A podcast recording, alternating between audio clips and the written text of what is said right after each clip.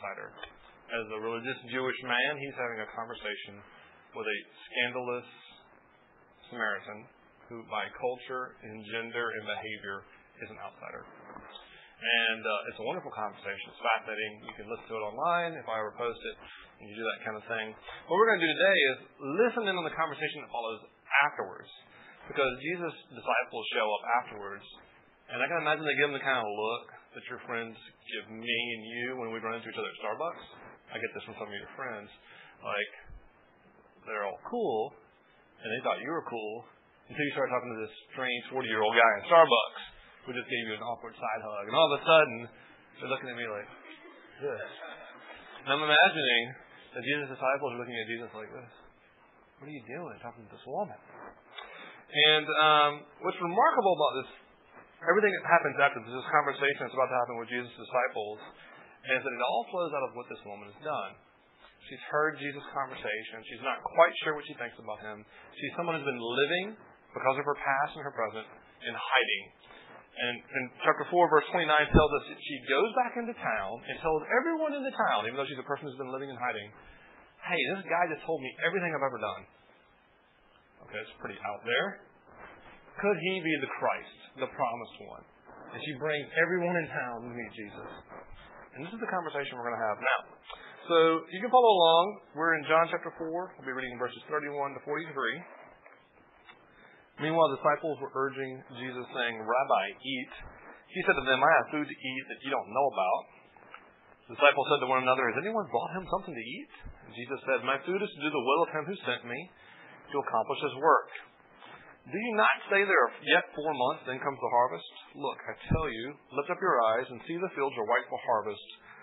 Already the one who reaps is receiving wages and gathering fruit for eternal life, so that sower and reaper may rejoice together. For here the saying holds true one sows and another reaps. I sent you to reap that for which you did not labor, others have labored, and you have entered into their labor. Many Samaritans from that town believed in him because of the woman's testimony. He told me all that I ever did. So when the Samaritans came to him, they asked him to stay with him, and he stayed there two days. Many more believed because of his word. They said to the woman, It's no longer because of what you said that we believe. We've heard for ourselves, and we know that this is indeed the Savior of the world. After the two days, he departed for Galilee. All right, I'm going to pray. You can join me if you like. Lord Jesus, we thank you for this story, and we thank you you've recorded it for us so that we can benefit from it. We pray that you would show us wonderful things about yourself. We ask these things in your name. Amen. Uh, our topic tonight, briefly, is evangelism. And uh, I feel like I almost got to quantify and even defend talking about evangelism. First of all, it's a it's a very churchy word. It's the word Christians use to describe the activity of talking about Christianity with those that aren't Christians. It has a persuasive element to it, and we live in a culture where sometimes any act of persuasion is seen as aggressive. I think that's unfair and unfortunate, but it's a reality. It's also the case that many of us have, whether we're Christians or not, unwittingly been the victim of very aggressive evangelism tactics from other people. And therefore, the, the very topic can be sort of discomforting. And it's too bad. I was uh, reading this great book about evangelism called Tell the Truth, and the author there describes a, uh, a scenario. He, he writes a book about evangelism. So he studies evangelism, sharing the gospel, uh, sharing the good news with others. And he talked about going to this conference on evangelism. And the speaker that was speaking was a noted evangelist. And uh, he had had all kinds of success convincing people to believe in Christianity. Um, and he was sort of bragging. And uh, it was very troubling to the guy who was writing the book. And uh, his crowning illustration of his methodology was that, uh, and he actually pulled out a, a little gospel tract, a little pamphlet, and demonstrated for the crowd. Uh, his, his crowning methodology in his last illustration was that he rolls up tracts and has learned how to flick them out of the passenger side window so that it lands and rolls at the feet of people sitting on the side of the street. He calls it dropping gospel bombs. And the author of the book, Will Metzger, is rightly disgusted by that kind of behavior. The guy's sort of bragging about, yeah, I dropped tracts at the feet of hitchhikers. Anyone listening should ask, why don't you stop for hitchhikers? Care for them instead. Um, yeah, why is it that it seems people, Christians like myself, either are afraid to ever talk about their faith, we don't share at all, or the people that do share seem to be uber aggressive and disrespectful of others. Is there a happy medium somewhere? And then I think we'll see tonight that there is a healthy way to do it. And that despite the abuses that have happened and all the reasons we're afraid to talk about our faith, that those that are known by Jesus make them known. That's a simple message of tonight. Those that are known by Jesus make him known. And we've got some examples here to learn from. Jesus is talking about himself, uh, and we can learn from his example. But perhaps more helpful for us is this Samaritan woman.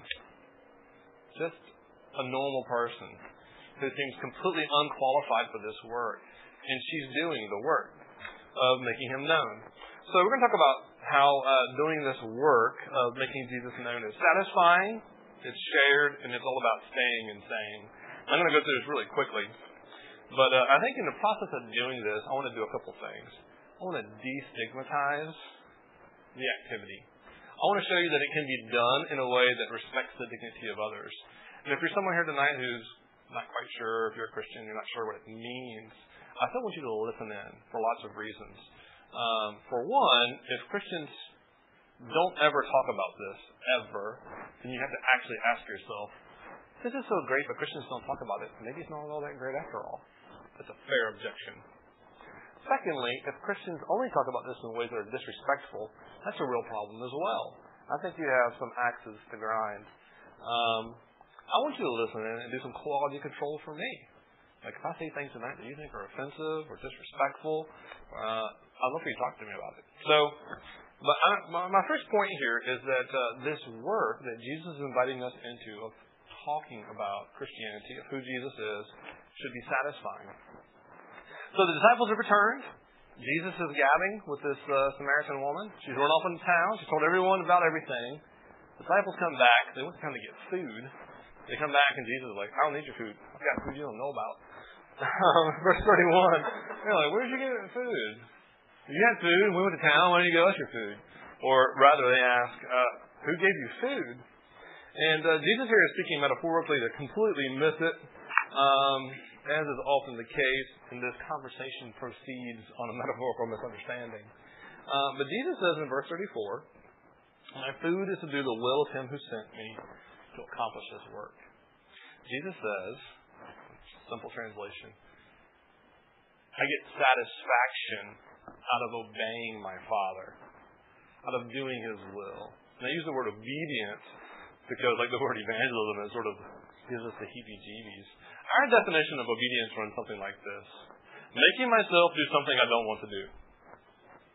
That's how we often think about obedience.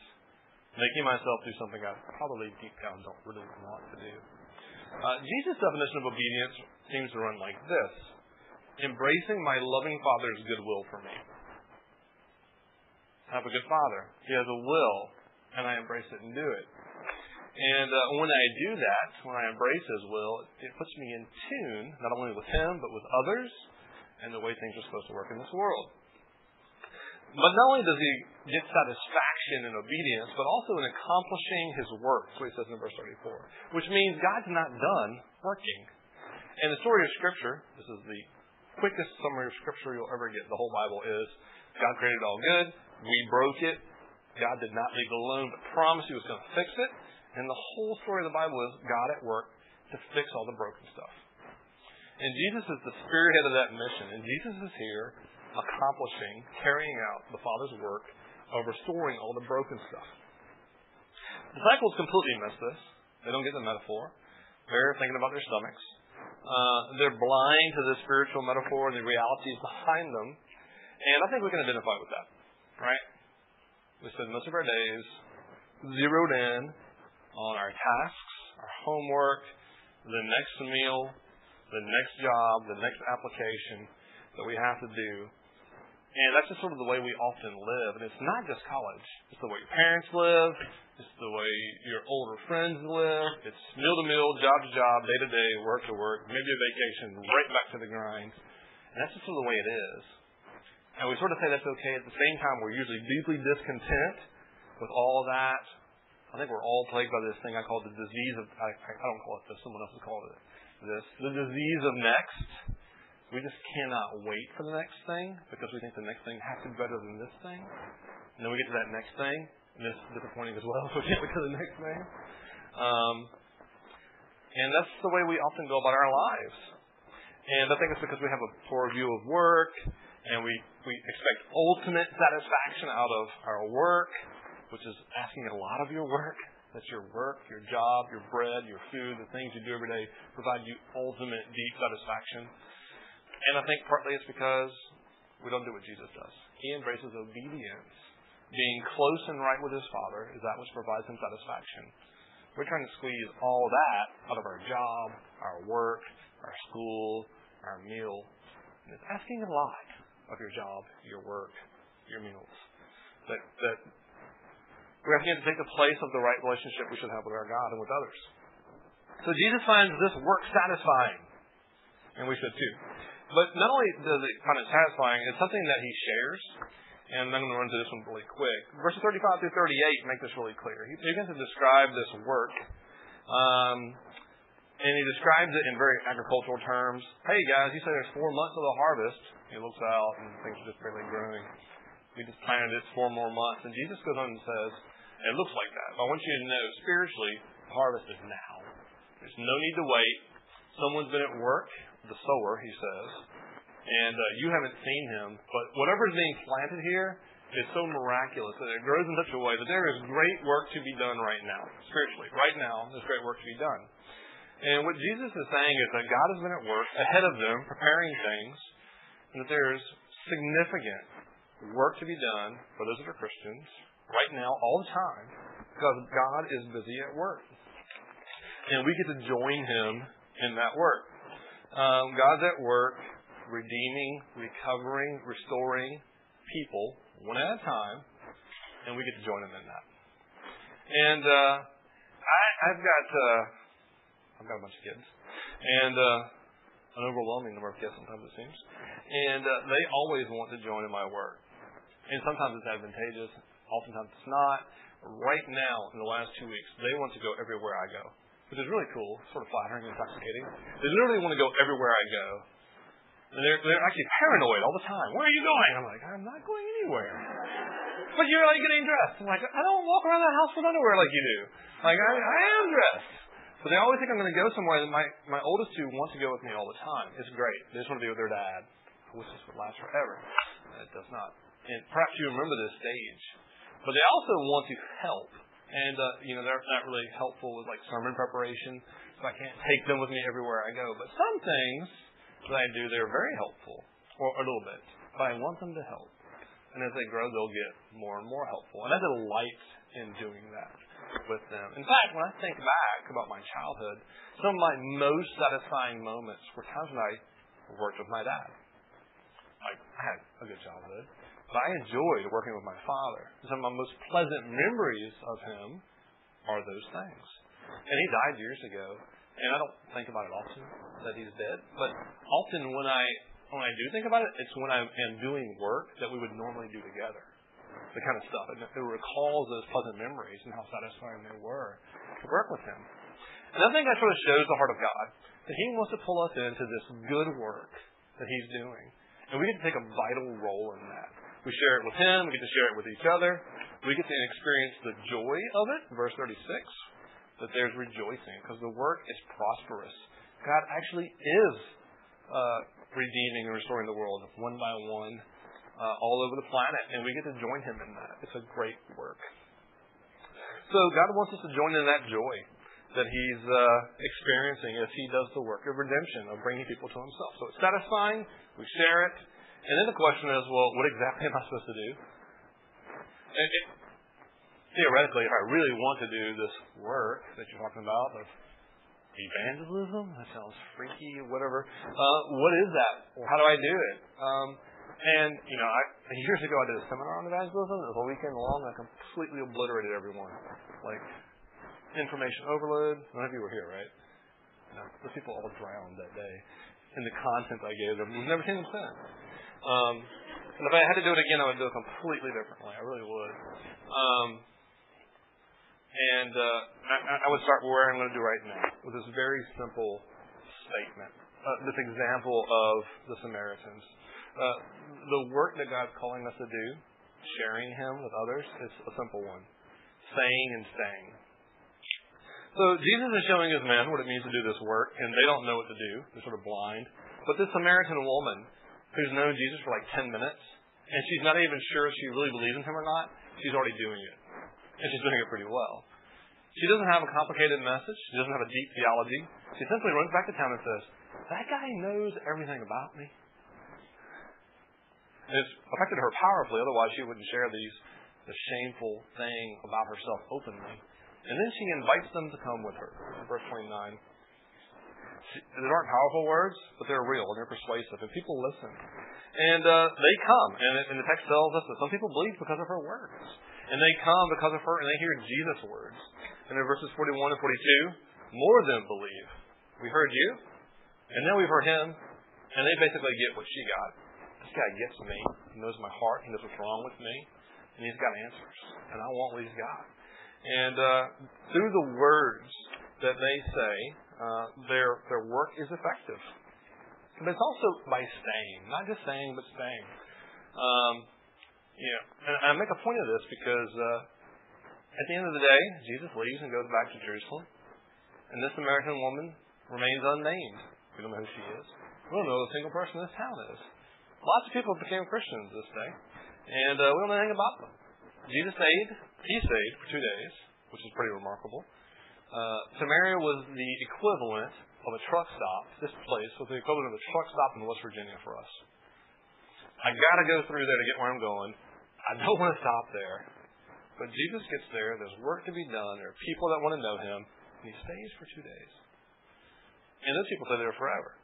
And they share with one another good news of Jesus.